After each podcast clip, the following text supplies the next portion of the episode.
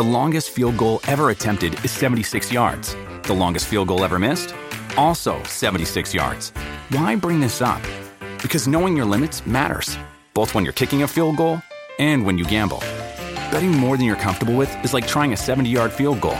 It probably won't go well. So set a limit when you gamble and stick to it. Want more helpful tips like this? Go to keepitfunohio.com for games, quizzes, and lots of ways to keep your gambling from getting out of hand. Welcome to Hail Varsity Radio, the voice of Husker Nation. Insight, opinion, expertise, with the biggest and best names talking Nebraska across the state. Join the show on Twitter at Hail Varsity and at Schmidt underscore radio. Call in at 402-466-ESPN or 1-800-825-5865. Here's Chris Schmidt. Welcome to it. Great to be with you on a Tuesday. It's Hail Varsity Radio, presented by the Nebraska Lottery. Chris Schmidt, Elijah Herbal in today. Good to spend some time with him. Good to spend some time with you.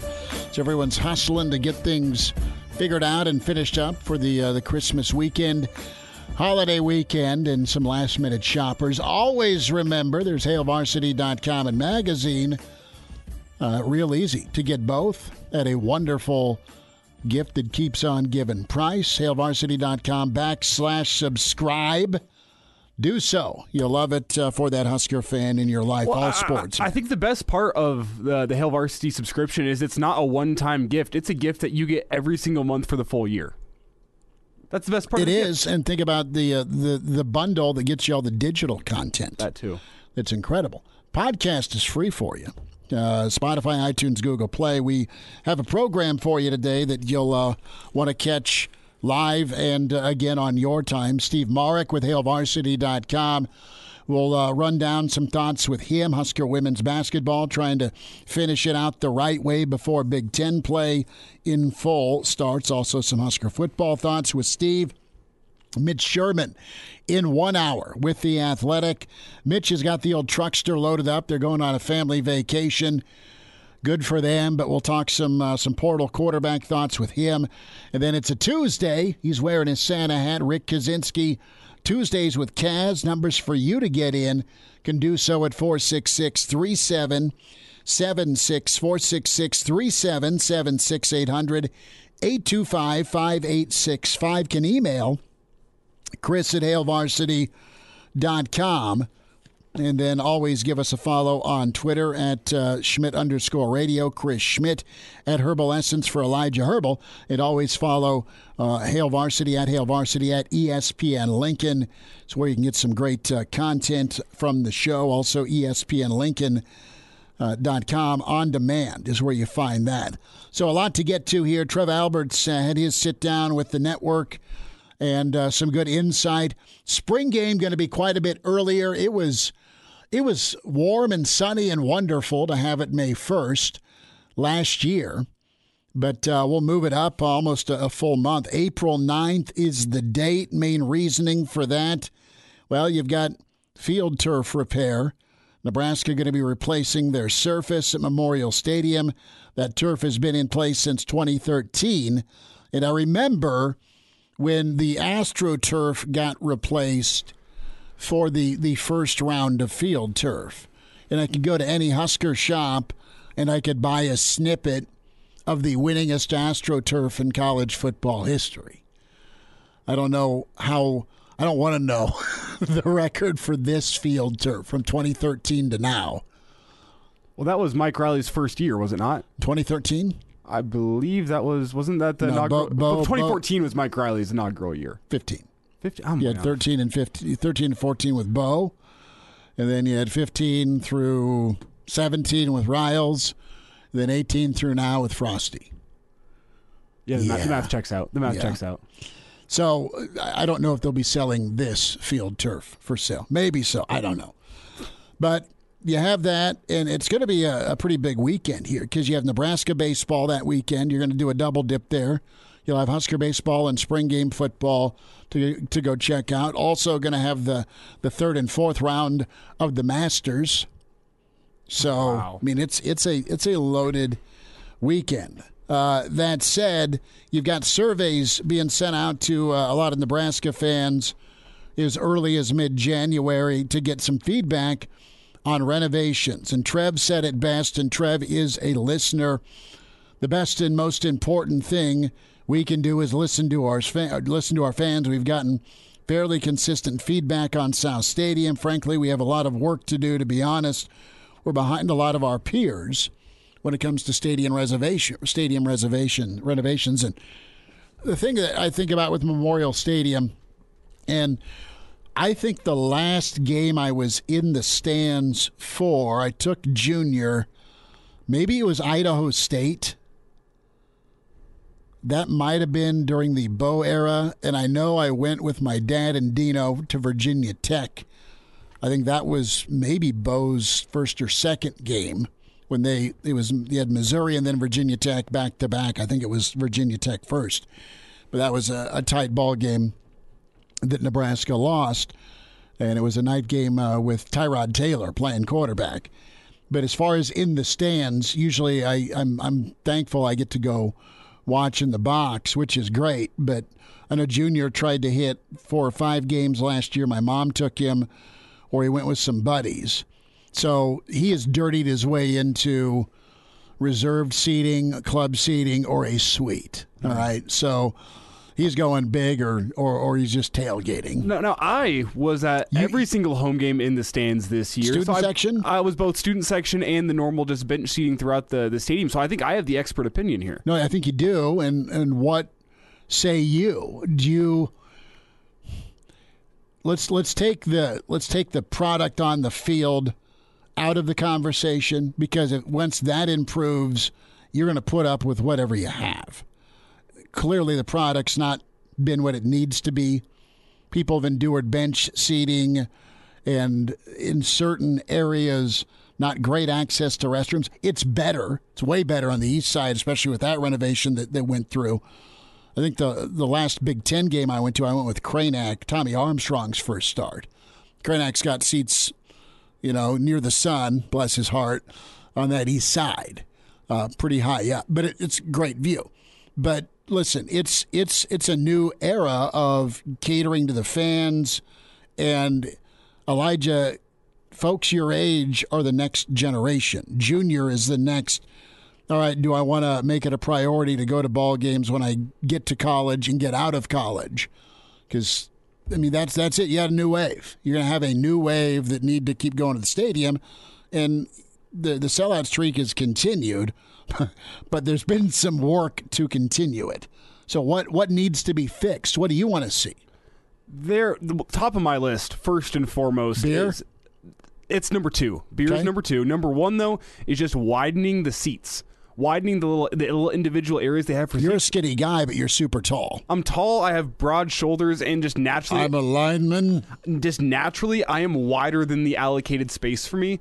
And what I've started doing is especially if there's other wide people in the row with you is I don't I don't buy the seat back for comfort anymore. I buy the seat back to be able to reserve this is the width, this is my width. You can't encroach upon my space because uh, eventually like you get three wide people next to each other. You have a large family. There's some encroachment. There's a ton a of encroachment, flag. and you're sitting there like with your arms like all crushed in, trying to just fit in. So just widen that just a little bit. So you're by the chair back. This is my, this is my line on each side. Do not cross. Yes. That that's the only reason I'll buy. I don't even think the seat backs are all that comfortable to sit in. I just buy it so I know this is this is the width we need. Number two is beer sales. That feels like a pipe dream still at this point, though. We'll see. Maybe Trev Alberts is al- along with the new generation of. I think you need beer and whiskey. At least wine. you want beer and wine? A, a, a, little something stronger than beer for those uh, for those cold November days whenever you're down by forty. You need a Bloody Mary bar. Mm. Well, see, the, the, another problem is sometimes concession lines can get really long, and I think they could fix that by just having some stands or some individual areas or more of them throughout the stadium where they sell individual products. So, like, just little. Here, Mm-hmm. here's just a little stand where you can just buy Valentino's pizza or just buy Runzas or whatnot. Have a designated region. Mm-hmm. And on top of it, one last thing I'll suggest: cup holders for every seats. Okay, yeah, they had that at, at Arrowhead. My, my because you always have to set it like on the ground underneath your seat or whatnot, and then you, as someone tries to Knock scoop past to over. get to their seat, it gets knocked over, and now you got sticky Pepsi all over your shoes, and it's the worst. Can I can I see your your cup holder comment and give me. I want. And this is nothing against Pepsi. My my wife's a diehard diet Pepsi fan. Give me, give me the old fountain Coke in the plastic cups that I got in the 1990s and 1980s. Nothing tasted better than the fountain Coke in the plastic Go Big Red glass. It was awesome. I like Mountain Dew though. See, I, mm, I mean, I, I'm I I'm. I'm fine with Pepsi. Pepsi and Coke, like they can be interchangeable to me. It, it, it depends on what kind of mood I'm in, but Mountain Dew is Pepsi's best product, and I love having Mountain So Dew. you need your caffeine hit. I get you. So the one thing that was interesting, just kind of looking at some other stadiums we've been to, the you you walk into Illinois and immediately there's seven Dos Equis taps staring at you. Or even as far back as Boulder, when we were on the road in 2019 for a road show, you walk into Boulder, and yeah, it's it's the the Coors capital of Division One. I. get it. That said, you had a bunch of little. They weren't food trucks, but they were they were stands. They were outdoor stands set up with local eateries, and that meant you could buy in and have several tables set up and sling pizza if you were old Chicago, which they did in Boulder. I'd be smiling if there's a Lazari stand right? I mean, just I'm just and I, I mean and listen, I know that there's big money paid by Val's and, and the great folks at Runza to to be in there specifically, but if you have it outside the stadium, maybe you have a, a hell have a have a food truck convoy set up around the horse. I know there's there's also tailgating, but have a have a have a food truck set up. And this is what I was saying about the even the individual little stands that aren't like actual concession stands, just a little cart in the stadium. Have it be open to local businesses. Let let muchachos let, get in there. Let, yeah, let, let them buy in. let them buy in and, and they can get their own spot and they have the one specialty cart in the stadium if you really are, are have a hankering for that that day you got to walk all the way around the stadium to get to their cart but it's going to be in the same place every single day it gives you some more options and it'll shrink the, the concession stand lines And- however I I just want to piggyback on, on your beer thought. I know you talked about the Dos Equis Mm-hmm. on tap.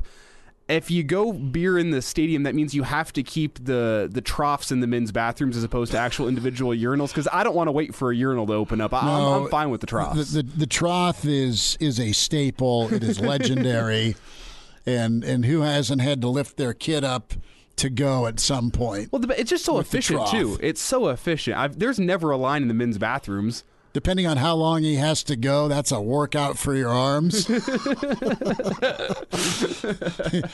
got to kind of prop him up on your knee. All right, aim straight, eyes forward. Junior, don't don't be doing a drive by on anybody. Um, so yeah, we'll see what what changes and suggestions are made. If you have any we didn't hit on today, feel free to give us Can a call. email, for sure. Email, give us a call 402 466 3776. We'd love to hear from you. But uh, you nailed it with the uh, the encroachment conversation. That, that, that's it's the real. biggest thing. It's the biggest thing. That that's that's my my biggest thing that I dislike about Husker football games is I just feel like I'm packed in there like a sardine all game. You are, and it's and it's always been that way. The difference is you tolerated it for years because they were winning. It- It's what it was. Baseball facility. Also, you've got uh, some discussions going on here with Will Bolt. Potential upgrades to Haymarket. It's hard to believe, but but Haymarket's twenty years old, which is nuts. But um, What's, what's also hard to believe is that that Alex Gordon training complex they have is now like the indoor one is like eight or nine years old now. yeah, well, think about Hawks. I mean, Hawks is what was that? 04, 05? The indoor football facility. Would have been that was the same Callahan. uh, the same time they got the big screen. So yeah, oh mean. Callahan. So this new facility project they're doing for for training table and outdoor practice facilities and all athletes, it'll be great. But when it comes to, to indoor work that can be done, uh, Nebraska fans will no doubt sound off and kind of tailor it. I do like the ability, like the Champions Club's really nice across the street to go get fed and watered. I mean, that works. And I, I do like the tailgate setup around the stadium, be it the shoe on the east side where uh, Navat had us out for the Michigan game with Gary Michaels, how we were set up in that kind of mini horseshoe. That was a good setup. And then, of course, underneath the. Um, the overpass with our friends from Blur. I mean, they've got a good setup there. So Uh, the tailgating's incredible. Uh, what can be better for you inside the stadium? And I'm sure you'll you'll get that survey and sound back off. Pete's going to join in, give us his thoughts here. Pete, thanks for calling. Welcome into Hail Varsity. Go ahead. How you doing? Good, Pete. What do you know? Oh, not too much. I guess for me, to be honest, uh, the seating is pretty tight. Mm-hmm. But what really makes it miserable going to a game is the same script game after game. Close game, we give it away in the fourth quarter, or we find a way to lose. And for me, I have to drive 140, 150 miles on the way back, so it makes a pretty miserable drive from the stadium all the way back home. So if they could change the script on the field, I think that would make it more pleasurable uh, entertainment. You'll you'll put up with the, the, the crunching in for not anger and and frustration for the 100 and a half, 150 mile trip back. Absolutely. Or at least, at least, if the product on the field isn't getting better, at least better parking and better traffic management on the way out of Memorial Stadium. I mean, there's been cars There's backed nothing. For, you can do, man. But There's absolutely why- nothing you can why do. is there always Go get a- a beer. there's Go get a beer and hang out. there is always a major road construction project going on around Oh. the stadium during football season. Why? There's always one like major road that's closed down to one lane for no reason on a game day, and you go, why? Why couldn't you have done this in the spring? It's What, terrible. what about what about some transportation from the parking areas to the stadium? That's a pretty long walk. Last time I went, and for people who are tailgating or up in age, uh, that can be a pretty long walk. I, I look every time I go for for some type of uh, transportation that we could get on and get a ride up to the stadium, but I don't ever find any. That would make it a little more Pete, enjoyable. that's a good idea, bud. Thanks for the phone call. Merry Christmas to you. you too. Yep, shuttle service would be all right. Uh, Steve Marik, Hail Varsity up next. Hello, listener. Hey, it's Chris Schmidt with Hail Varsity Radio, and I wanted to let you know about a special deal just for listeners of the Hail Varsity Radio Show podcast. We're offering $10 off the annual subscription price of $29.99. That means that you, for less than $20, can get everything we do 10 issues of our monthly magazine, our annual football yearbook, and all the premium content we produce at hailvarsity.com. Just go to hailvarsity.com backslash subscribe and enter in the promo code GBR for $10 off a full year of Hail Varsity. That's hailvarsity.com backslash subscribe, promo code GBR. He's in his 30s, but sounds like he was born with a stogie in one hand and a brew in the other. Now, say my name. It's Schmitty on Hail Varsity Radio. I got the body of a taut, preteen Swedish boy. Back into it, it's Hail Varsity Radio, presented by the Nebraska Lottery. Let's talk some all things Nebraska with HailVarsity.com and magazine. St- Steve Marik at uh, Steve underscore Marik on Twitter does a great job covering Husker football, Nebraska women's basketball, and Bolt ball. Steve, you got your shopping done. That's the question of the day. yes. Well, yeah, I, I, you know, it's it's been a process, but you know, I've I'm a I'm a last minute type of guy with this sort of stuff. So yeah, I, I uh, am working on it. Let's just say that. So there's a lot of Hail Varsity subscriptions, right? Oh yeah, yeah, absolutely. That'd be a great great gift for a loved one who wants to keep up on the, all all things Huskers, right? See, right, it just keeps on giving, right? I mean, Absolutely. Hey, love your father-in-law. Here's a subscription to HailVarsity.com and magazine. there you go. Boom. Uh, so we will dive into to Husker basketball here. Nebraska able to to pound Drake, and they did it with Jaz kind of having a, a bit of an off night, but everyone else seemed to, to pitch in, and that that was what Coach Williams pretty much highlighted. Uh, just you know, you're not a finished product in December, and there's a lot of hands uh, to help kind of lift up, and and this team finds different ways to win. Are you uh, are you feeling good once they once they potentially get by Wyoming and get into conference play? How do you see things shaping up here in a rugged Big Ten? Man, yeah, it is a rugged Big Ten, but you know, I think I think one thing that um, this non-conference um, schedule, these these 12 games that they're going to be, um, well, I guess 11 non-conference games that they're going to be playing, it's it's showing them that they can um, that they don't have to rely on Sam Haiby so much. Um, there's there's just a lot more to this team than one player, and that's basically um, what I kind of gathered um, after the game as Amy Williams talked um, after that win was they can win these games by so so many different ways. Um, whether that's you know down low in the post with Bella Cravens doing work and and Izzy Bourne doing work, or out in the perimeter with Jaz Shelley doing her thing. I know I know she had kind of an off night um, shooting the basketball. Um, but she contributes um, in other other areas. She's leading the team in assists and steals and blocks for a five foot nine guard. So um, she's just doing everything. Um, and and when the shot's not falling, she's still able to to help the team. But but yeah, I'm really I'm really um, excited for for Big Ten play. I think this team is tough. It's gritty. It can win um, multiple different ways. Um, so yeah, I'm, I just can't wait for it. I think they're really going to impress some people. Steve, can you touch on a, a, little bit the emergence of Alexis Markowski? I know back to back double doubles for her, and we've talked to, to her dad, Andy, a couple times on the show, but I need to get an unbiased take on just what her emergence as a freshman has meant for this Husker basketball team. Yeah, Alexis is an interesting story because I don't know how many people thought she was going to have the impact that she's having right now. Now it remains to be seen if she's going to like still have this success that she's having right now. Um, once the once the schedule gets tougher and, and the bigger girls start guarding her and, and things like that. But um, right now, I, I, I have to like where she is trending for sure, and I know the team does. Amy Williams sure does. Um, but yeah, she is what she's giving. She's really providing some energy, some pop, some some some grit off the bench, and that's great for this team, especially you know when when they're trying to get her the ball down low. I mean, so far, not a lot of people have been able to guard her.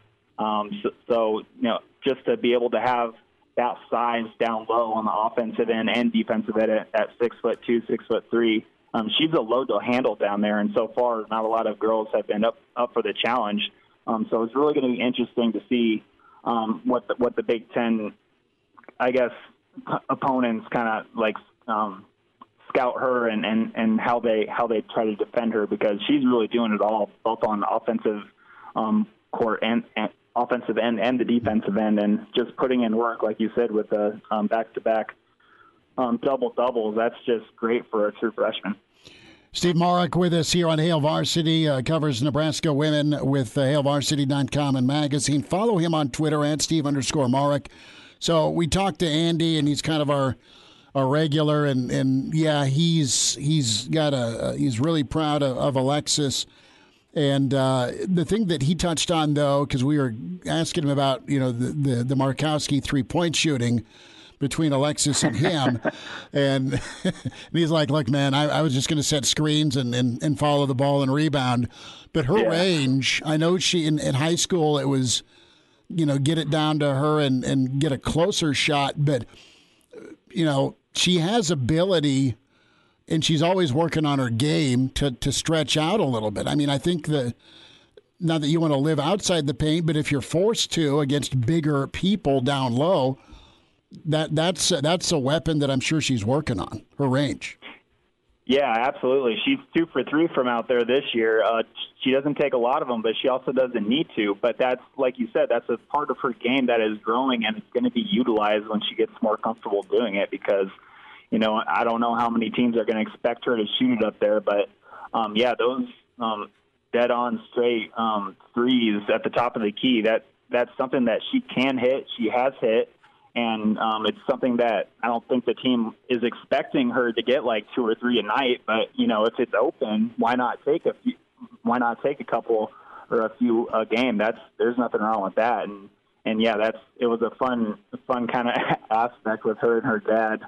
Um, I think it was the Minnesota game where they kept showing him, uh, and maybe just some social media fun after the game when she hit when she hit a three um, at Minnesota. But yeah, it was it, it's it's a it's a part of her game that is there. It's growing, um, but so is she in her basketball career. I mean, she's just a true freshman, and, and like I said, what she's able to do um, right now in her first uh, collegiate year is really impressive. I know that she wants she'll be the first to tell you that the free throws need to be better, and she needs to have a better um, free throw percent, but that she's working on that also. I remember um, at one, after one of the games um, earlier earlier this season, she said she she was up at the podium in the post game press conference, and she said, "Yeah, those free throws are are going to be a big part of her game just just from how many offensive rebounds she gets under the hoop every game. She's going to get hacked. So, um, yeah, just being able to get up to the free throw line, um, control her breathing. I remember her saying, and then just you know shoot the free throws, and and they're going to go in. Right now, I think she's kind of hovering around 60% at the free throw line, but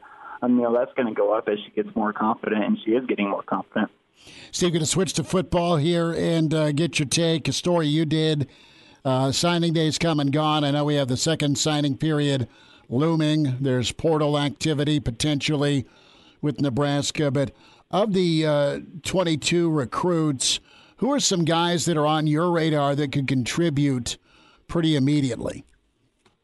Yeah. Um, so when I was thinking about um, doing a story on that, I, I, it was mainly because of two guys, DeShon Singleton and Kevin Williams Jr. Now it, it's no surprise that those guys, those uh, guys have have experience under their belt. They have uh, reps playing a lot of games under their belts already. Um, let's just stick with uh, DeShon um, at, at safety look, I mean, Nebraska is going to be re- needing to replace three of the four starters um, back there in the defensive backfield. I know uh, Myles Farmer had some really good experience after um, Deontai Williams unfortunately had a season end um, after picking off an interception at Minnesota. But you know they're going to need. I'm, I'm thinking he's. I really like what Myles Farmer showed last year, and I think he's put himself in the driver's seat to start um, at one of those safety positions. And the other one um, is going to be a new guy, and who's that going to be? It's going to be really interesting to see play out. But you have to like what DeShon Singleton, the junior college transfer, um, um, brings brings to the backfield because you know he he played he played um, junior college junior college ball at Hutchinson, and you know he's a big guy, six foot three, over 200 pounds. It just he just looks like a Big Ten safety. You know what I mean? I you know, I watch I watch a lot of college football, and those big guys, you know, sometimes they don't always, always talk, tackle well. But um, I, I put on DeShon Singleton's um, huddle highlights, and he tackles well. He brings his feet, he brings his shoulders. He he plays like he's six foot three and a 205 pound safety. Um, so I really like that aspect of it. Now, of course, you don't want to just count out all the other guys um, that have been, you know, working their butts off here in Lincoln, like Noa Pola-Gates. He's been here for a while now, um, so you can't just throw throw him out. So it's going to be really interesting um, just to see how that other safety um, and corner position play out. But DeShon, DeShon Singleton, I really like what he brings. I think that was a great addition to the defensive backfield. And then with uh, Kevin Williams Jr., just a large, massive human being, six foot, six foot five, six foot six, over 300 pounds. I could see him stepping into that Nebraska offensive line room and just like adding experience and a little bit of mean and grit and, and something that you know that seems to be lacking uh, with with that Nebraska offensive line um, recently. Just get somebody in there who is like mean and, and maul and, and can and is big and can just enforce his enforce his will. I, I think it's going to be a great um, kind of molding molding block for a new line coach Donovan Raiola to really work with with uh, Kevin James, who you know, um, Ken comes over from northern Colorado, started started two seasons over over there. So, you know, those are really two guys that I'm really excited to see. Steve, quickly, I want to get your take on a transfer wide receiver that's flown under the radar just a little bit. It's uh, Isaiah Garcia Castaneda from New Mexico yeah. State. I-, I, saw you did a little bit of a film breakdown of him on Twitter. What, what do you think of the kid? And uh, do you think he could be a guy who could be seen in the field in 2022? Oh, absolutely. I'm, I'm glad you brought that up because I didn't want to um, forget about Isaiah. He he is a he is a really talented, I think, full of potential wide receiver. That you know, before before he even announced that he was coming to Nebraska, we all had to like what the Huskers have at that position, right? I mean, you have Xavier Betts, you have Omar Manning, you have a lot of young young guys that maybe Mickey Joseph can get something out of. And just to add a guy like Isaiah Garcia Castaneda um, to to Lincoln, that just like improves that wide receiver room even more. Now, on a side note, it makes you wonder, like, okay, who's going to be throwing the ball to these guys? But that's another discussion. So Isaiah Garcia Castaneda, yeah, the, the thing that I see with him is just straight speed, man. I mean, put him in the slot. He's about six foot, um, 185, 190 pounds. Just from what I saw from him, I didn't get to see anything uh, at his first stop at uh, Saddleback College um, but from what I saw at New Mexico State with the Aggies, you know, they had him playing on the outside, but a lot of his catches were over the middle of the field and just letting him get in space and, and just outrun people. And, and, you know, at least at that level, he could do that. And it makes you wonder what he can really bring onto the Power Five level. You know, pair him, you know, stick him in the slot with guys like Omar Manning and Xavier Betts on the outside and, and you know, whichever tight end, Travis Vokolek, Thomas Fidone, whoever, um, just there's a lot of weapons in that Nebraska um, wideout room and pass catcher pass catcher room that I think a guy like Isaiah um, Garcia Castaneda, you stick him in the slot and you know he can run past people. So I'm really excited for this room and for Mickey Joseph. It's going to be really super interesting. Hello, listener. This is Brandon Vogel, managing editor of Hail Varsity, and I wanted to let you know about a special deal just for listeners of the Hail Varsity Radio Show podcast. We're offering $10 off the annual subscription price of $29.99. That means that you, for less than $20, can get everything we produce 10 issues of our monthly magazine, our annual football yearbook, and all of the premium content we produce at hailvarsity.com. Just go to hailvarsity.com slash subscribe and enter the promo code GBR for $10 off a full year of Hail Varsity. That's hailvarsity.com slash subscribe, promo code GBR. And we're back. Fellas, think we could listen to the radio listen? On Hail Varsity Radio, presented by the Nebraska Lottery. Yes, that's awesome. Steve Marik with his Hail Varsity Radio. Uh, some Big Red football thoughts. Uh, Steve, we'll get you out of here real quick, though. Wanted to get your thoughts here. Trev Alberts uh, had his monthly call in and touched on uh, a survey that is going out. Uh, Memorial Stadium renovations. Yep, they're getting new field turf. But what else do fans want with uh, Memorial Stadium? Uh, start there. And then also, are you concerned about all the quarterback transfers, the portal quarterbacks that are going elsewhere? Are you concerned, second part, that Nebraska hasn't landed one yet, or are you a patient guy?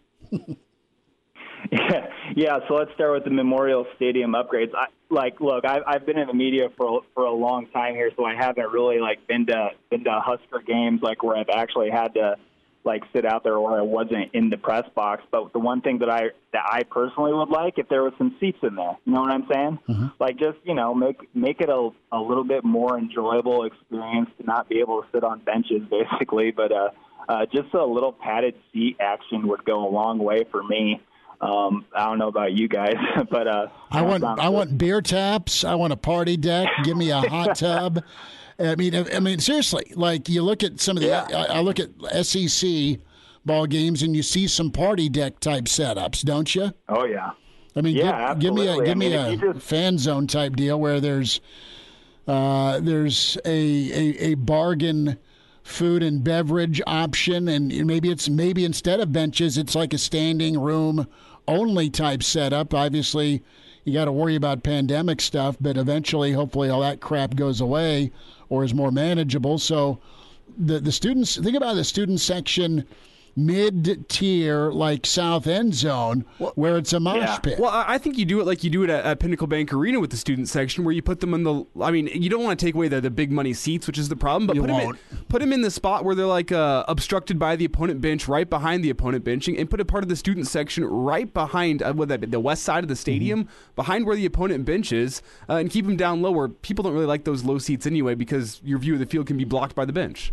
I, I, think you need to move the student section out of a place where they're an afterthought in the corner of the stadium, whenever, whenever they're probably providing some of the best atmosphere uh, to that stadium as a whole. Be a true 12th man. Mm-hmm. I, but I like the party deck. Give me a hot tub.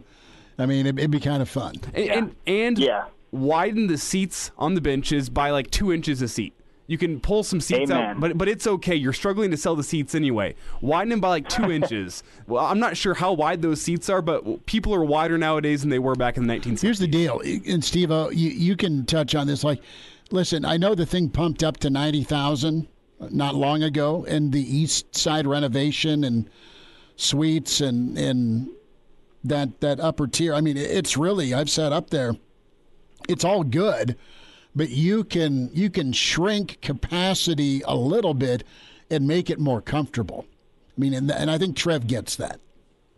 Yeah, yeah, I, I totally agree with that. Just to uh, make it a more enjoyable experience, so you're not just sitting on a metal bench, you know, for three and a half hours. Get some padded seats in there. It's going to decrease the decrease the size, but you know, you know, whatever. People are watching the games. More, more and more people are watching games at home anyway. Find Um, uh, so find just- yeah. special teams. Find a special teams savior when it comes to kicking and returning and blocking as well. Elijah, go ahead. Sorry. Well, I was just gonna say, aesthetically, I've always been a fan of the natural grass field.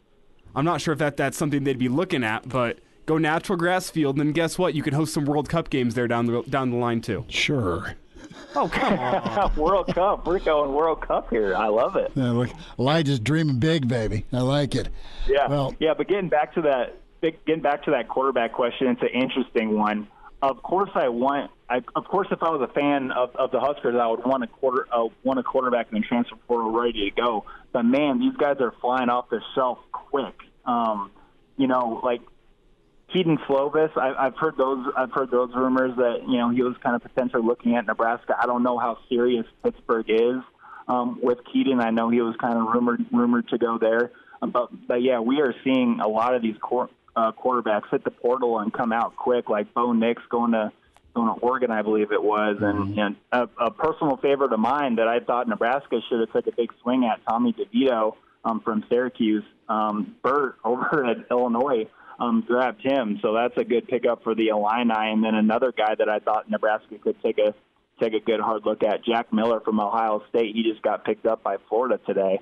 Um, so yeah, these guys are going quick. I know Casey Thompson from Texas and maybe Braxton Burmeister um, from Virginia Tech. Um, those are two that I like that you know have experience, and that's the one thing that I think Scott Frost and Mark Whipple really want in their next quarterback here that they're looking for is experience. Just a guy that has done it before. He's played a lot of reps under his belt, and he- he's been there and done that basically. And I think Burmeister and and uh, Casey Thompson are really are really two guys that they maybe they need to really get a win on here, or else it's going to be really slim pickings going forward. Well, I- I'm starting to think that Nebraska might wait until they get through spring practice and see if anyone enters the portal after spring practice and see what they have right now before they go make a splash in the transfer portal. Are you starting to get that feel? Yeah, that's a good point too. I mean, I mean, really, is, is it that bad to be waiting and just wait and see it with this whole thing? Just just considering how crazy and how fluid everything is. I mean, no, that's that's completely. It, it, that's a good idea if you're if you're asking me to. Um, they can go a lot of different ways here, but you know the, the wait and see approach. I don't I don't think that, that that's a problem either. That's you know just the way things are going right now. It's crazy. Who knows? Well, you have a you have options uh, with Haarberg, and I know the experience part isn't isn't vast, but you like the talent. I'm sure Whipple Yeah. does, and, and of course Smothers feels like a gamer to me. Let's see what you can coach him up to being in the passing game, and, and Whipple's. Uh, I'm sure excited to work with that room before you go shopping. Let's see what can happen with, with what you already have here. Steve Marik is with us from Hail Varsity. Steve, uh, Merry Christmas, Happy Holidays to you. Thanks for jumping on with us. Yeah, thank you for having me on, Chris. Good to get caught up with him. He'll have some stuff here for your reading pleasure here coming up on Christmas Eve and Christmas Day with HailVarsity.com. So while we were talking with Steve, you've got some some breaking news. Well, not necessarily breaking, but it's a little bit old now. But uh, it was breaking about 30 minutes ago. Uh, you have the, the contract numbers finally announced, and Mickey Joseph going to make $600,000 per year over the next two seasons for Nebraska. Donovan Raiola, 325 per year over the next two years. So you're saving them, you know, just shy of 200 grand on the O line. You're upping uh, what uh, Lubick was making by 100 grand. And we don't have numbers yet here on Mark Whipple, though he's probably going to make the most. You've got Coach Chinander's making $800,000. I would like to see Coach Chinander get bumped. And I know that historically speaking, defensively, some of the numbers weren't all time great, but let's put it into context for what Nebraska's been going through defensively the last few years. This was a really, really awesome effort and collective. It was a good group defensively. And listen, man, they they They kept Nebraska in every football game there was this year. And let's also put into perspective what Chinander's job was expected to be whenever he came here. His job was never to have a, a, top five scoring defense. It was to give the offense a chance to win you games, keep the other team below 25 points a game, and he did that for the most part. Well, based year. on turnover generation, that too, which you, you didn't have a lot of that, but all right, so you didn't get the turnovers. You at least got some stops. We'll wind down hour one. And now. And now, back to Hail Varsity Radio. One final time, Hail Varsity Radio, presented by the Nebraska Lottery. Hour two on the way, 10 minutes away. Mitch Sherman from The Athletic. A Tuesday with Kaz. Rick Kaczynski will dive in to some of his takes here on uh, the assistant spot that's still open. Is that reason for panic? Elijah, remember watching him play ball and uh, what a year he had at Northern Illinois. Jay Ducker is in the portal, 1,200 yards. Uh, and uh, he's another Nebraskan that, that got away. And you had Coach McBride spend some time on, on Noah Walters yesterday.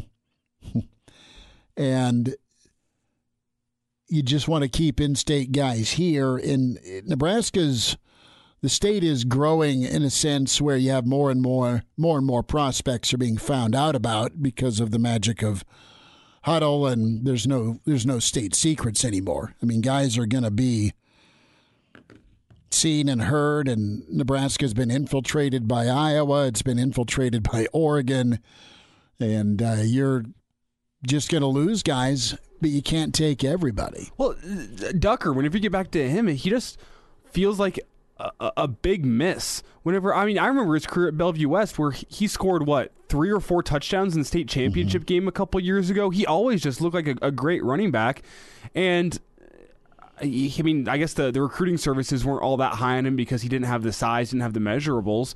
Uh, but he just had that the vision and the nose for being able to get in the end zone and get the tough yards. And and MAC football, while not the Big Ten, is kind of you know, uh, a, a, a, a, related family member to Big Ten football. You can play in the MAC. You could probably do some good things. There's good football players in the MAC. It's probably your best group of five league. Uh, AAC. AAC is really good too. Yeah, I mean, that, uh, the, the, the MAC fair. is definitely the most exciting group of five conference. When you have all that action on, on weeknights, sure, beautiful football. It, no, they and it's and it's in rugged weather. It's and you've seen coaches jump, and you know you look at Iowa State, their their their stud back was just up the road at Iowa Western, mm-hmm. and uh, you, you didn't get him. So we'll see if Nebraska can figure that out. If there's if there's room for him here, if you go back and, and take another crack at it. Reminder about buckling up. One out of every three crashes in Nebraska involves an alcohol impaired driver. Why take chances? If you drink, don't drive. Get a ride share or get that designated driver. This message, this reminder this holiday season from the Nebraska Department of Highway Safety Office. Can get your emails in chris at hailvarsity.com. Find us on Twitter at Schmidt underscore radio at Herbal Essence for Elijah Herbal. Is uh, we spent plenty of time touching on some of Trev's comments last night about the survey that's going to go out in January to Nebraska fans. You know, what do you want uh, to see improved at Memorial Stadium? There's going to be a loud chant in response, almost like the Husker power you're familiar with before kickoff, before the tunnel walk. You're going to have an outcry of more room in the stands. And I, am going to go see. This is just some some uh, some some things that's been on my mind. So I'm going to go see Spider Man tonight, uh-huh. and of course I'm going to go sit in the Dream Loungers where I get my own big space. I get to put the feet up. You buy comfortable leather. I can buy a beer. M- make that my game day experience. It makes me more likely to go see a movie, especially you a, on a five dollar. You want a Dream Lounger in the stadium? Oh yeah. Oh you want yeah. the Dream Lounger section? Yeah, put it like right on the field. Let me sit in my lo- or sit in my, my big recliner. Well, you know when you hit that lottery number. I, I can take a nap if the game gets bad. Could be. Hopefully not. Mitch Sherman on the way, hour two. Pardon the interruption, but I'd like to save you some money. Hey, it's Chris Schmidt with Hail Varsity, and I wanted to offer listeners of this podcast $10 off the price of an annual subscription. That means that you, for less than $20, can get everything we produce 10 issues of our monthly magazine, our annual football yearbook, and all the premium content we produce at hailvarsity.com. Just go to hailvarsity.com backslash subscribe and enter in the promo code GBR for $10 off a full year of Hail Varsity. That's hailvarsity.com backslash subscribe, promo code GBR. Welcome to Hail Varsity Radio, the voice of Husker Nation. Insight, opinion, expertise, with the biggest and best names talking Nebraska across the state. Join the show on Twitter at Hail Varsity and at Schmidt underscore radio. Call in at 402 466 ESPN or 1 800 825 5865. Here's Chris Schmidt. Back into it, it's Hail Varsity Radio, presented by the Nebraska Lottery. We welcome in Mitch Sherman from The Athletic at Mitch Sherman on Twitter. Mitch, as we chat, man, you got everybody loaded up and bundled up and uh, a little roadie for you this holiday season. Good for you, man. How you doing? I'm doing well. Uh, yeah, getting out of town for a couple days. Uh, hopefully, there's no giant news. If there is, uh, I'm sure it'll still be there when I get back. Uh, Mitch Sherman is like just just put things on hold. I love it. I love it. We'll uh, we'll dive in uh, when it comes to your story, and I love uh, the work you do and covering Nebraska football. And you had a chance to get caught up with Coach Osborne, uh, and this is in kind of reference to the Athletics list of greatest bowl games. And uh, you had a chance to revisit the '84 Orange Bowl a little bit with well, probably the greatest.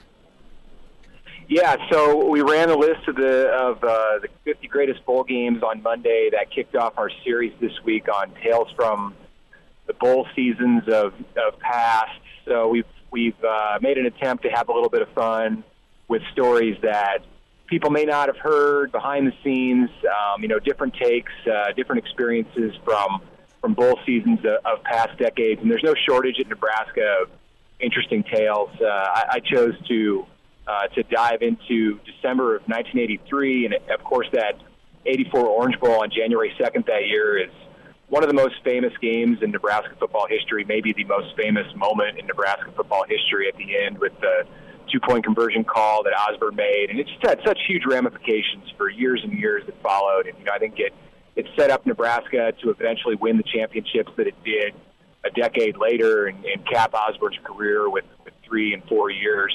Um, but going back to that game, and you know what, what one of the elements that made it so interesting is that Lincoln was was in an absolute deep freeze uh, in December of, of 1983. And you know, I like these kind of stories that can that can look at this at, at this stuff. And uh, the the, uh, the average temperature in Lincoln that month was 8.1 degrees. It, it got down to minus 27 on the day before Nebraska was was approved early to leave for Miami. Uh, Osborne appealed to the chancellor Martin Massengale to uh, to get the plane out of town two days early. They were supposed to leave on, on Christmas because they had been outside for all of one hour in the month of December. There was no Cook Pavilion at this time, and, and this game this experience is, is, is what led to the construction of Cook Pavilion some mm. three years later. But um, you know, so much history. Um, you know, fun to talk to uh, to Coach Osborne and, and get caught up with Jim Skow, who lives in Florida, was a longtime NFL player as a defensive lineman for Nebraska on those teams. I chatted a little bit with Turner Gill and and some other people, uh, you know, who, who who remember that time uh, better than me. I was uh, I was young, remember the game, don't remember anything about that cold uh, month of December, though. I'm with you uh, as far as remember it just always being, you know, it's wintertime, it's Christmas, it's cold, and you know every every January Nebraska's in the Orange Bowl. I mean, that's kind of my childhood. Once in a while, maybe a Sugar Bowl or maybe a Fiesta Bowl, but I remember my yeah. dad um, coming down on New Year's Day that morning because he had a we had a, a VHS like just it was a just you know the old console TVs, Mitch, right? Well, the the, the, first run of VCRs were giant as well. And I remember my dad. beta, so uh, okay. we had beta, and then we, we had we had two. a Betamax. Yeah, you go to Applause Video and pick up uh, you know, a limited selection. But uh, was, yeah. But but I remember Dad coming down that morning. He's all excited for the you know Nebraska's going to win it, and I, there's still tapes. I think in my mom's basement of the '83 season. He was all over it, Yeah. and and yeah, yeah. still The, have that the um, you know the '83 season, the regular season ended as usual on Black Friday. Uh, it was in Norman. The game was the Oklahoma game was in Norman that year. And, you know, and, and for a story I wrote um, a, a few months ago when Nebraska played Oklahoma, and Jason Kersey and I did the series on on the Nebraska Oklahoma history. Um, I wrote about Lyle Bremser, and uh, that was his last game as as the play-by-play voice for, for uh, Nebraska on on KFAB. And uh, in- in talking to Kent Pavelka about that experience, um, you know, he had he knew that, that he was going to get the job um, and, and replace Bremser, um, and thought that he may never live to see that day because the plane ride home from Norman that night, they ran into an ice storm. Uh, it was raining in Norman, and they got over over uh, central Kansas um, on their private plane and uh, their little prop that they uh, that the radio station chartered. And uh, Kent thought that was the end, and they obviously made it home. So that ice storm uh, dumped dumped an inch and a half of, of pure ice on Memorial Stadium, and then seven inches of snow on top of that. And, and it's the storm that triggered that that that deep freeze that lasted really into January um, uh, of that winter. Um, Osborne told me that they they uh, they tried to melt the ice on the field. Um, that the sun got the north part of the field enough loose that the grounds crew was able to, to scrape the ice off the 50 yards on the north side, but the south side was was was hard freeze. So they poured hot water on the uh, um, on the ice on the south side of the field. Um, bad idea when it's like two degrees outside because the, the hot water uh, also turned to ice. Yes. So there there was no uh, there was no full length practice uh, that entire month in Lincoln. Mitch Sherman's with us on Hail Varsity Radio. Mitch Sherman, of course, with the Athletic at Mitch Sherman on Twitter, recounting the '84 Orange Bowl. Is is that game? When you talk to Coach Osborne about it, does it still stick in his craw, or is he is he still, or or is it different as time's gone on? He's still proud of of the the Gopher two. He's still proud of that team. Uh, because he's, I mean, they they were so good. They're still memorable almost 40 years later. Yeah, it's still in the conversation every time you talk about the greatest all-time Nebraska team. That one, that team, that one is in the conversation because of that offense, the scoring explosion, 52 points per game. That that that was uh, that was outdone by the '95 team, but the rushing total, uh, 401.7, remains the school record at Nebraska. Um, and uh, it was it was incredible uh, with with Mike Rozier and Turner Gill and you know Irving Fryar, uh, the wingback was the, was the number one pick in the NFL draft the, the next spring. So it, yeah, I I think he um, Osborne, you know, he recognizes the importance of of that game in Nebraska history and and and you know understands the context, of course, that you know if that hadn't happened that way, um, you know everything else could have unfolded differently over the 13 or 14 years that followed. You know, Nebraska may not have had some of the same resolve to change up its bowl preparations in in the later 80s. Um, maybe there wouldn't have been the urgency to build an indoor facility. Um, you know, the 90s may not unfold in the same way if Nebraska ties Miami in that game, or or even if it beats Miami and wins that game. You know, who knows? Things may have been better for Nebraska in the 80s, or it could have been totally different um, if that two point conversion had, had had a different outcome. You want to get back in the DeLorean? You would uh, ask Nebraska fans, "Hey, keep the Miami dynasty from being born." Mitch, would Yeah. you jump in the passenger seat? Yeah, that would be amazing. You know, there's so many alternative versions of, of history that, that could have unfolded if that game had gone differently, and that's that's for certain one of them because that was Miami's first championship, and, and Howard Schnellenberger moved on shortly after that. But uh, the parade of great quarterbacks was just getting started. Bernie Kosar was a freshman, a redshirt freshman on that team. He threw for 300 yards, and he exposed a Nebraska defense that had some holes in the secondary um, to begin with, but then was ill prepared for that game because it just didn't get the opportunity to go against the passing attack at any point in, in practice leading up to it. Not because Nebraska couldn't throw the ball um, as a scout team, but because there was nowhere to throw it. There was you couldn't do that in the Schulte Fieldhouse, which was 20 yards wide by by 50 yards. Um, when they got to Miami, you know it was it was 80 some degrees. Um, you know the players, a lot of them that came down with with uh, with allergies and sickness, as was common um, when the Huskers would go to Miami and, and get into that that warm air. But it was worse that year because it had been so cold and, and, and frozen in Lincoln.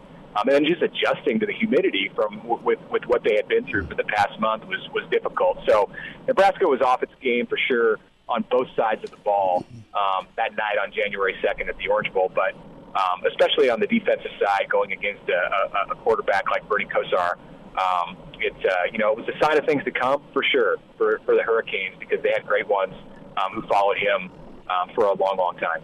Mitch, going to switch gears, sp- sticking with the quarterback. Mitch Sherman with us, Hail Varsity Radio. Uh, do you have a feel timeline wise here with a couple of question marks? Uh, Nebraska and the portal quarterback. We we've talked every Tuesday for a lot of years, and the last few Tuesdays it's been, hey, what's happening at quarterback? And we're still mm-hmm. kind of waiting. I know uh, Brennan's staying with LSU. There's been some different movement. Uh, Nix to Oregon. Uh, what's your uh, what's your Slovis rating right now? Uh, hot, cold, warm? Do you think that's something? I know Notre Dame uh, is is a place that reached out to him immediately per Slovis on, on a podcast, but you know I think there's uh, there's there's a lot of Arizona slash Scottsdale connections with Coach Whipple. Yeah. Uh, also, uh, Chubba Purdy because right. of of his background and and Whipple and we'll see if Pitt's still a fit for Purdy because I mean he was looking at Pitt just because of Whipple. So it's an interesting dynamic now, Mitch, with Nebraska in their quarterback spot. Yeah, it, it is.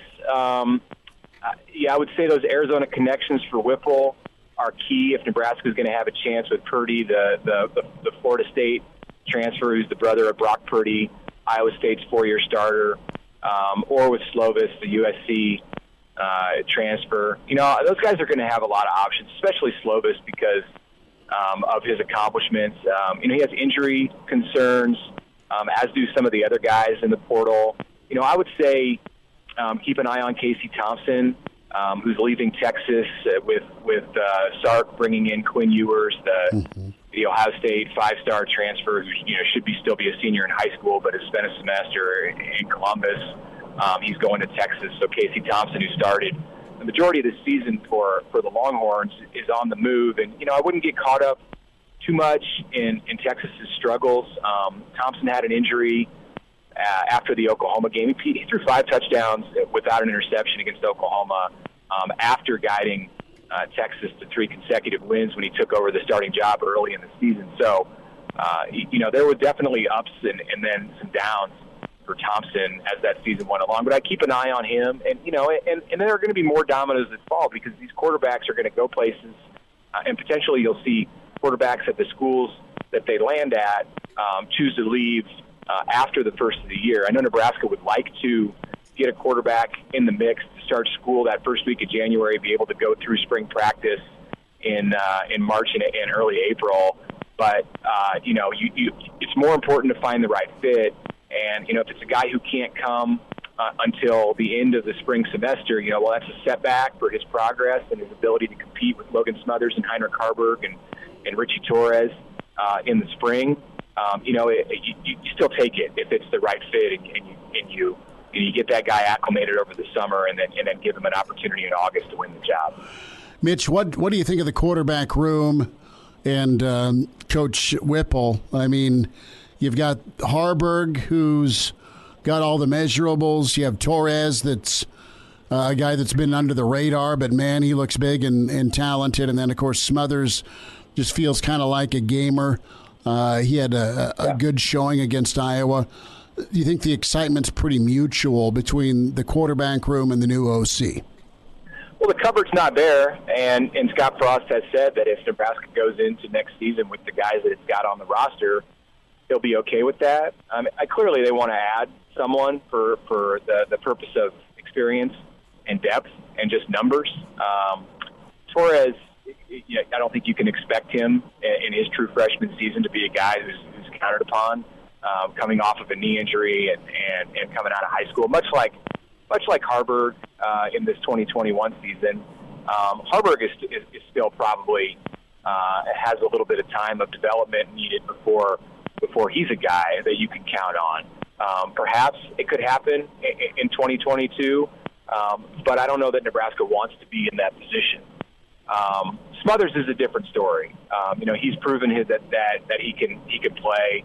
Um, you know, probably the least of the three, who from a physical standpoint, just what what he does with his arm, best fits what we've seen from Mark Whipple in in in his uh, you know in his quarterback teachings. Uh, but but but he does have some things there, and his athletic ability is definitely in line with what with what Scott Frost likes to do with his offense. So uh, the big thing with with Smothers is that we know he's a winner. Um, we know we know he can play and perform under pressure. Um, I don't think it should be overlooked the work that he did in those first three quarters against Iowa in the season finale. Um, the fourth quarter went badly for the entire team, and he was definitely a part of that.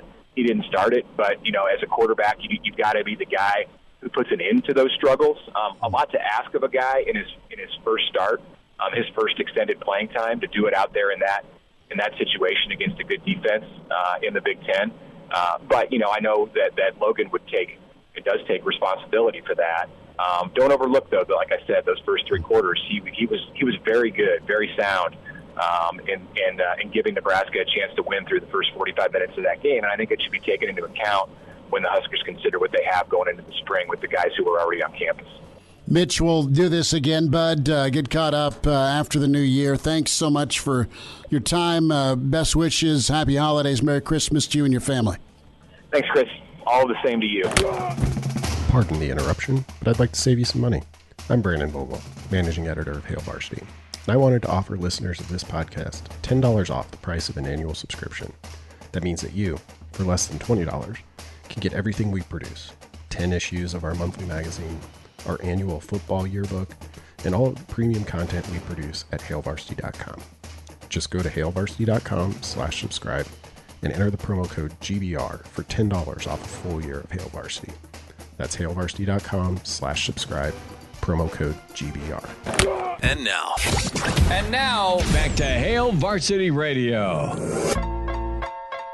Back into it. It's Hail Varsity Radio, presented by the Nebraska Lottery. And uh, Merry Christmas, Happy New Year to uh, our friend uh, Rick Kaczenski. It's Tuesdays with Kaz, coach of Nebraska and Iowa, and I love talking ball with him. Kaz, you, you got all your, your holiday shopping handled? Yeah, brother. You know, uh, well, Merry Christmas to you. I appreciate you having me on. You know, Schmidt Rock, I, there's not a whole lot, you know, not a whole lot I haven't done online, to be honest with you. So, you know, most of, uh, most of Amazon and my wife's got a, uh, she's got a Gladiator Jeep. So I've been been spending a lot of money on uh, Jeep parts that we'll never use, but man, they look cool. They look cool. We look. There's no way in hell I'd ever let her take it off road, but let me tell you, if we ever, if we, if we ever got off the road, let me tell you, it'd be easy getting out. So yeah, we got we got a ten thousand pound winch, uh, you know, all kind of all kind of stuff. So that's that's her hot rod,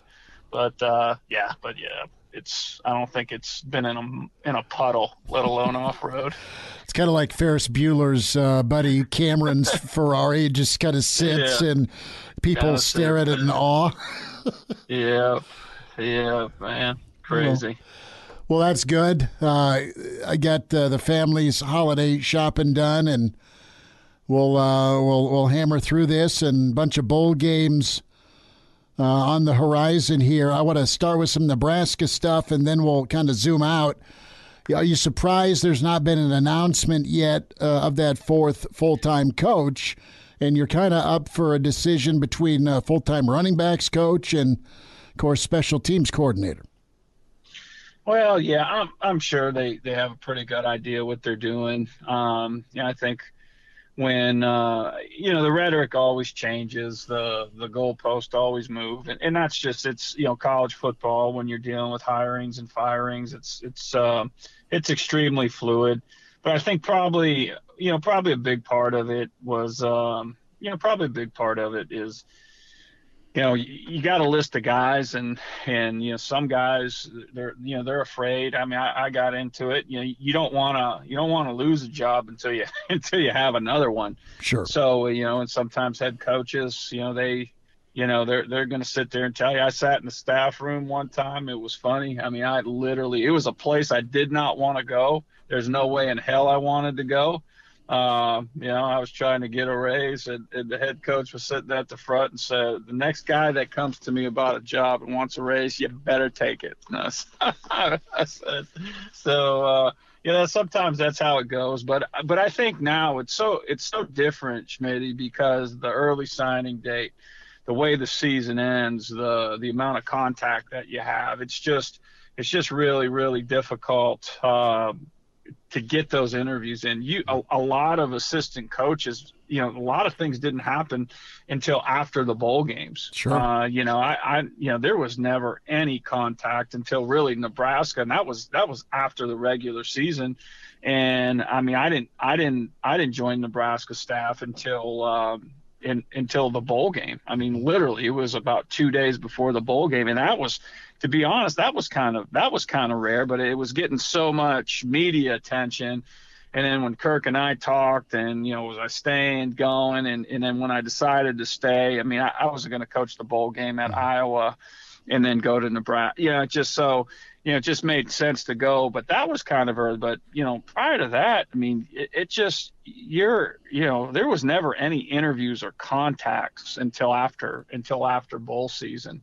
Um, you know, a lot of that stuff took uh, took place at the conventions, but it's just it's just so sped up now, and um, gosh, man, it's just even when you have time, you don't know if you're making the right decision or mm-hmm. if it's a good fit. You know, you got to have some luck to it. Um, so um, you know, you just you just you just never know. But yeah, I think that fourth position. I think what you had to do was was get those critical positions, mm-hmm. and I and I and I know everybody wants a special teams coordinator or this and that, but I think the the the needs that they addressed, they got their critical stuff done. So, so I think you got a little bit of time, and I think you know you can sell that to the fan base. I think what was more important obviously when you get a, when you got an opportunity to get a guy like Mickey Joseph, mm-hmm. um, and then you know getting getting the line coach and the coordinator was ex- was extremely important. So, so I think you know now you sit back, you look at the staff, you look what you got, um, you know, you analyze what you got and say, okay, what's the west, what's the best way to go about doing this? Uh, I, I know several people that don't have special teams coordinators and I know people that do have special teams coordinators in name only. You know, it's kind of like an assistant head coach. I mean, you know, I, I, you have assistant, you, you have head, uh, or you have coordinators, special teams coordinators, but every position coach is responsible for, uh, uh, for specific units. So it, it's, you know, it's like I said, it's fluid and it's all relative. It's all let, uh, you know, up to interpretation but I, I, I wouldn't get too uh, too worried about this next position. I think they they attacked what they needed. I think they got some good names. They got some experience, and I really think that that's what they needed. Um, I know the low, you know Raiola doesn't have the experience, but that that you know on paper, but that's all BS. You know, I didn't have experience as a D line coach, um, you know, back in 2006 either. So you know, but uh, um, you know, when you got good players and you're surrounded by good coaches and you preach toughness and discipline and, and effort, you'd be amazed what you get. So, and I think that's what Rail is going to bring, you know, just kind of uh, that, that, t- and it has, I'm not, and I'm not saying the last, the last guys weren't, mm-hmm. not saying that at all. Um, but, uh, you know, hearing a different voice and getting a different message, um, I, I, you know, could be could be healthy for for that unit. And then obviously you got an elder statesman in the room now, on the offensive side of the ball, and I think that's critical because you, you know, I think you got a guy in there that's not afraid to tell Coach Frost to go to hell or tell him you're crazy, and if you want to run that, then put your name on it. You know, what's this guy got to lose? You know, he'll just go. So, so I think you need that, and I think you got that right. Mm-hmm. And uh, you know, what you can't do is just be throwing the ball up, you know, 55 times a game in the Big Ten. Any that ain't going to work. Mm-hmm. So, uh, so I think if you, know, you understand that, hey, you take your shots. That in this conference, the passing game is set up with the run and play action and those type of things. And once you get into mid October and November, you're not going to be able to throw the ball over the field. Uh, in the Big Ten, I think I think that's just what you know. Okay, this is this is what we are. This is our identity. Um, you know you can't be a, a, pass happy team. You look at the let's let's look at the teams that have had success in the conference that look like us. What do they do? They run the damn football. Mm-hmm. they run the damn football first and then they take the shots and then they loosen you up and then they run the football some more and they keep the ball out of the other opponent's hands. So I, I think i think you got some guys that you know will be able to recognize even though hey, they may have not done that at the last place they've been at, but now this is the Big Ten, and this is how we're going to be successful. This is how we're going to be ga- win games, and this is what we need to do. This is how we need to adapt with the personnel that we have here, right? And this is how we're going to incorporate, Coach Frost, what you've already done um, but this is how we're going to tweak it. So, so I, I think I, I, think you got those pressing needs. I, I, really like the maturity of the guys you got, and uh, so uh, yeah, I'm, I'll be excited to you know to see it uh, see it unfold here next fall. Rick Kaczenski's with us a Tuesday with Kaz Hail Varsity Radio. Kaz, the the portal quarterback. You've got names entering and uh, names moving. Uh, don't have official announcement, but there's been some linkage between Slovis and maybe Notre Dame. I know Nebraska was interested in Slovis, the ST quarterback, but let's talk timeline there real quick. And is it uh, is it horrible if it is even after spring? Or if you were attacking this thing, would you want your guy now if you know you had your guy you're projecting anyway? Or would you just be patient because it, there could be another two or three waves or rounds of, of portal quarterback uh, transfers? Yeah, yeah. I mean, just with with the way it is these days, I mean, you have no idea. You could you could have a, a, great quarterback come up after after spring ball. You just don't know. You know, there might be some battles brewing at some Power Five schools where all of a sudden, you know, guy gets beat out. Um, you know, guy gets beat out in, in the spring and he's looking for a new place or he just, you know, that that's that's the problem with the portal right now is just there's just absolutely there's no consequences for for transferring. You know, there's no um, you know there's there's no parameters around uh, around these transfer rules and and and I just don't think it's good for the game. I mean, you may you may benefit mm-hmm. um, a little bit, but um, you know you, you, still don't forget you got a quarterback on campus. Um, so you know you got you got that, and I, I think I think people need to. Uh, I think people got to uh, people got to look at that too. You know what you know what what what are we doing? What what do you have on campus right now? because it's everybody's talking about what you don't have and what you're trying to get. And I think the most important thing that that you should do is, you know, how about you look at what you have first. All right, then then how do you how do you complement that? So, um, man, I, gosh, I mean, and, and who knows? I mean, you look at Spencer Rattler. It's just a a very unique position. A lot of it has to do with who you're surrounded with. Um, you know, obviously it's a huge mental game, but I mean, last year, what school in the country wouldn't take Spencer Rattler, right? I mean, this guy's a Heisman hopeful and gets beat out by a true freshman. Uh, I mean, who would have who would have who would have hedged that bet, right? So, so you just you just never know how a guy's going to develop, how a guy's going to jump, or you know how he's going to fit into a system. Um, obviously, it's an extremely important, extremely important position. But you know, I would concentrate on the guys you have on campus right now. It's it's like everything else. Every everybody thinks there's somebody better out there. There's a better job. There's a better looking girl, there's a better this, there's a better this. You know, the grass isn't always greener, and um, you know, unless guys are transferring up, I, let me tell you, I, yeah, I've been watching these playoff games.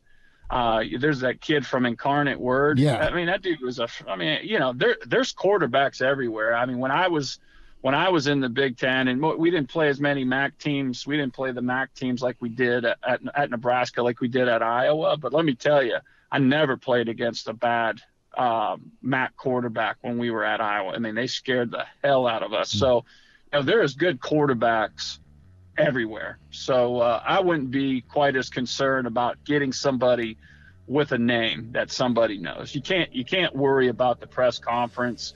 You can't worry about all that stuff. What's because you know what?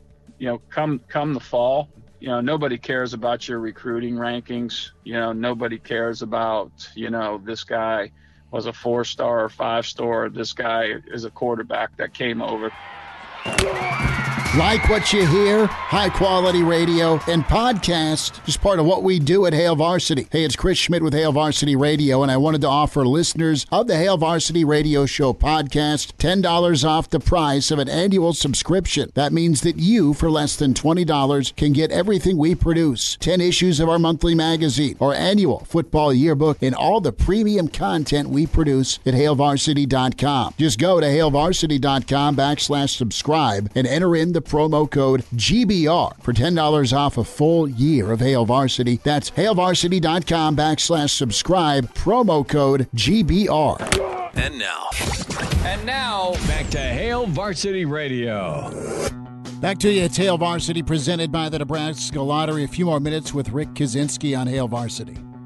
I think Nebraska, and has not nothing against the kid, but I think I, I remember, you know, there was a lot of people talking about there was a lot of people talking about this player that came from Ohio State that was a five star something. Mm-hmm. I'm not quite sure he got on the field for he he left Ohio State, came to Nebraska, and I don't think he's played at all. So, you know, it doesn't matter where you came from.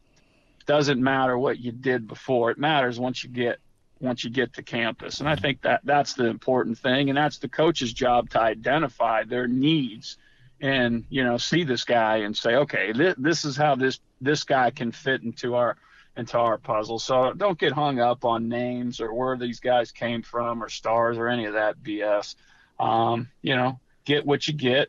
You know you, you know keep the kids on campus because that's the most important thing right now is recruit the kids keep the kids that are there and uh, you know develop those guys. Rick Kaczenski is with us, Hail Varsity Radio.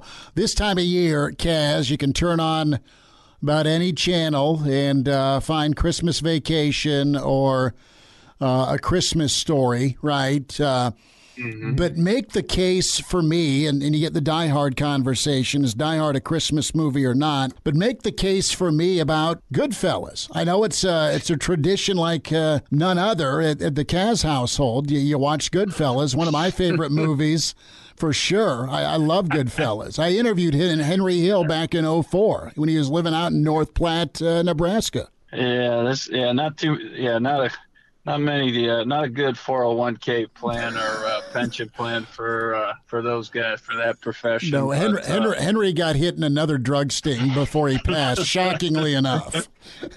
yeah, it's kind it's kind of like it's kind of like coaching in football. You just can't you can't get away from it, right? No matter how hard you try, you just you're just constantly you're constantly you constantly pulled back in. But uh, yeah, good Christmas scene. You know, did Christmas. Frankie Frankie Carbone didn't have the Christmas he anticipated, but uh, um, the meat locker. Yeah, yeah, yeah, yeah. You know. Well, but, you know, even though put the put it in his mother's mother-in-law's name, you know, you get, you got to be smarter than that. Uh, would but, you have uh, ever? Would you have ever gone that flamboyant with a pink caddy that big? Was it a Lincoln or a caddy? The pink Lincoln. It was a caddy. Okay, a pink cat, pink caddy. It was a, it was a yeah, it was a caddy. It was a, it was a it was a pink caddy. Yeah, I mean, I, I don't know if I'd have gone pink, but yeah, I would have. Uh, I, I would. You would have known I was coming. That's for sure. so yeah, you, you would have ticked off. De Niro in the Christmas party because yeah, you would have showed up with a fur. Yeah, I wouldn't have lasted long. I'd had the pinky ring, you name it. Oh yeah, yeah. Hair slicked, How about the How about the big white Christmas tree? Would you have bought the most expensive tree for Karen? No, absolutely not. Maybe maybe Janet Ross Janet Rossi would have had a better tree than Karen, that's for sure. But, uh, yeah, I, just like those bars. I, I just you know obviously that era, the music in the background. Oh, yeah. And I mean, and just those bar, you know, those places aren't, you know, nowadays everything's so commercialized. You just, it's funny. One of my buddies was talking, and he's from, um, he's from Boulder. He played at Notre Dame, lives up in Madison now. His name's Dave Quist, and he goes, you know, what I love about here. He goes, he goes, you, you live in a town where bars are still named after guys. He's like, you don't have that anymore. He's like, you know, it's like it's you know they're named after guys. I was like, yeah, I said, you know, it's it's kind of funny. You know, there's there's norms. There's, uh, uh, you know, there's there's one we laugh about called the High and Dry Cafe. It's right by the Catholic. Uh, it's right by the Catholic cemetery where my grandparents are. My grandparents are buried. So it's funny. The High and Dry. That's the hot hot pepper home of the hot pepper steak burger there. So. uh yeah, I just uh you know, obviously it's it's it's glamorized and all that stuff and uh but yeah, I just kind of I kind of like those scenes and all that all that stuff. Those uh those bars they're they're kind of they're kind of dying, but it's uh comes from an era that uh was a, probably been a great area to come up. And obviously was never a great area era to be a be a mobster. No. But, uh, but yeah, if I yeah if I was, I would have lasted about six weeks. Yeah, because I would have had gold gold chains, pinky rings. Yeah. Facial- would have you- the uh, Would you have gone The Donnie- facial hair? Would you have Would you have tried to? No. no, Okay. no, no. Still, still Catholic, still Catholic. Short hair, short hair, shaved. I'm Okay. still Catholic, you know. yeah, and just like I, you know, just eat off guys, and you still go to church on Sunday, get communion, right? I mean, just so. Well, there it's, you, it's just what you do. It's just That- part of. It's just business. It's just business, right? Goodfellas, uh, it, it is a Christmas uh, movie to check out, sort of, kind of. Some Christmas scenes in there. Favorite character Yeah, you in that flick? Is it Pesci? Is it De Niro? Is it is it Ray Liotta? Uh yeah, I, I think Ray Liotta at, at times, you know. Okay. I, I like the I, I like the young I like the young Ray Liotta. You know, Uh-huh. he's obviously pretty cool. I like Ray Liotta as a as a as an actor, Mhm. but uh, you know, Jimmy Conway too. You know, you read about him and yeah, that dude was a stud in real life. You know, he he come up hard. At Oh, least yeah. he had some. At least he had some excuses for for for for why he was the way he was. You know, he he was a came up in foster homes and stuff. But uh, yeah, but yeah, there's some other good ones. Yeah, I, I like uh, you know, there's Kill the Irishman. You got to check that, Danny Danny Greene. That's Okay. a great one. Um, uh, uh, yeah, the you know my my grandparents were heavily involved in unions, and um, you know worked at the auto manufacturers and General Electric and shipyards. So uh, some cool stuff, and uh, you know on the waterfront. I mean that's a great one. Um, but yeah, Kill the Irishman. Ray Ferritto was the uh, Ray Ferritto was the uh, mobster that took uh, Danny Greene out. Finally, they Mhm. couldn't kill him. I mean, they, they couldn't they couldn't kill the guy. And uh, Ferritto Ferritto was a guy that taught my dad how to play handball. And Wow. growing up. So yeah, pretty neat, man. You know, pretty neat stuff. But uh, you know, but uh, yeah, cool stuff. You know, small world. But yeah, there's, there's some good good ones. You know, it's just like I said, it's all romanticized and glamorized. I, I know that's that's not the life. Um, you know, these guys, those guys walked around with no money and you know screwed their families up and spent time in the pen. But uh, yeah, the movies the movies are cool. But uh, Danny Greene, you'd like that one. I gotta Yeah, check that out over Kill- break. Yeah, it's called Kill Kill the Irishman. Kill the Irishman. You'd you'd love that. You'd love it. Rick Yeah, Kaczenski filmed with in, us. Filmed in Cleveland. Really? Okay. Cleveland. Yeah, Cleveland, Cleveland, Cleveland, Cleveland mob guys. Yeah. I will uh, check that out. Kaz, Merry Christmas, Happy Holidays, best to you and your fam, and we'll get caught up in the new year, bud. Hey, Merry Christmas to you guys, and uh, give a shout out to John Cook and volleyball team, and uh, looking forward to some Husker uh, Husker wrestling. So big fan of Husker wrestling. Mark too. Manning's So awesome, man. That's my guy. Dude's unbelievable. One of the best uh, best and craziest human beings I've ever met in my life. He he was he was my he was my shrink uh, a couple times when when we were in Lincoln. He'd come sit in my office and we'd just stare at each other and shake heads. And uh, but yeah, yeah, he's the best. He's done a, he's done a hell of a job there. And I, oh, matter of fact, Shmi, there's a kid from my high school that they got state champion wrestler. Okay. Uh, from from Cathedral Prep, committed to Nebraska. So get in Pennsylvania, man. Great wrestling state. Great wrestling state. So beat out beat out some top schools, man, on that kid. So I'm fired. I'm fired up. Fired up. Uh, give me a reason to follow Nebraska uh, wrestling Mhm. even more. Kaz, we'll talk, bud. All right, my man. Thanks for having me on. Merry Christmas. Like what you hear? High quality radio and podcasts are just part of what we do at Hail Varsity. I'm Brandon Vogel, managing editor, and I wanted to offer listeners of the Hail Varsity Radio Show podcast $10 off the price of an annual subscription. That means that you, for less than $20, can get everything we do 10 issues of our monthly magazine, our annual football yearbook, and all of the premium content we produce at hailvarsity.com. Just go to hailvarsity.com slash subscribe and enter the promo code GBR for $10 off a full year of Hail Varsity. That's hailvarsity.com slash subscribe, promo code GBR. Miss us? Come here, brother. Give me a hug. Bring it in for the real thing. We're on call for you. Catch the podcast at hailvarsity.com, the ESPN Lincoln app, or download them on iTunes. Saddle up, partner. Back to Hail Varsity Radio. So we're both, you know, not super shocked that you're still kind of a waiting game for the quarterback portal option for Nebraska, and we go back to Coach Whip's take uh, last week that they're always looking, but you've seen some names that have been on Nebraska's radar. First, Brennan, now Slovis, and we just don't know, Elijah, just how deep the conversations went. Other than you know, Coach Joseph uh, was was talking with Brennan. There's familiarity, obviously, with LSU.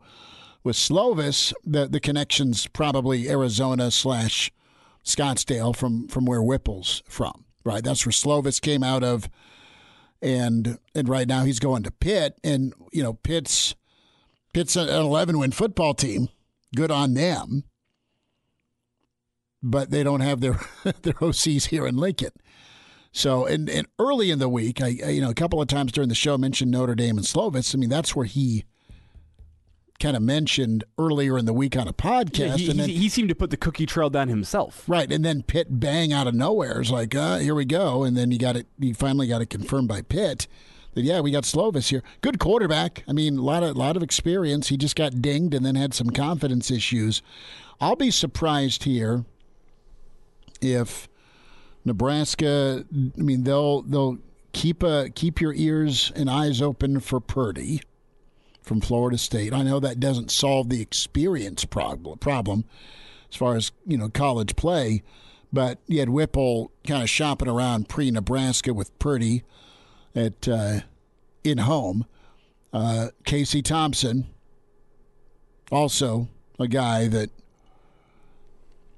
did well, and Mitch kind of touched on him.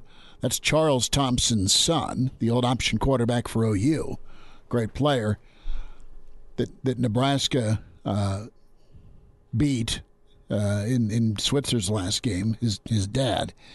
So I'm uh, I'm just patient with this. I like. I want to see Whipple. I want to see Whipple with Haarberg. I want to see Whipple with Torres. I want to see Whipple with Logan. I'm not saying don't go get a portal guy. No, not at all. But maybe you've got again back to the uh, the, the food take. Maybe you got some good groceries in the cupboard. Well, my, my problem with these names that we're hearing now that some of the top quarterbacks are off the bar- board is that they couldn't start at their old places, and I don't think any of them are better than what Nebraska had in Martinez. And, and we saw that Martinez wasn't getting the job done. And if the quarterbacks behind Martinez aren't better than Martinez, and these quarterbacks aren't good enough to go start elsewhere, are you getting an upgrade on Martinez? I mean, and, and fans were angry with the play of Adrian Martinez at times last year, especially during crunch time. So are, are you getting anybody better than that? right now, whenever I hear these names, when I hear uh, Purdy, whenever I hear uh, the kid from Texas, whatever his name is, Casey Rogers. yeah, whenever I hear that name, whenever I hear just list any name that's available right now, I go, I don't think that guy's better than Martinez from what I've seen. I'm interested to see what Adrian does, actually, down at K State. Do they run him more? Do they keep his pitch count around 20 passes? Does he survive the running aspect of what K State's offense is now? Big 12's way less physical than the Big Ten. Let's get no line in the run game rocking. Tomorrow, we're uh, fired up. Bill Doleman will be with us since we're off Friday. Uh, Shuey, hopefully from Wilderness, and of course, Mike Babcock. Talk to you at 4 on Hail Varsity. A Hudl Media Production.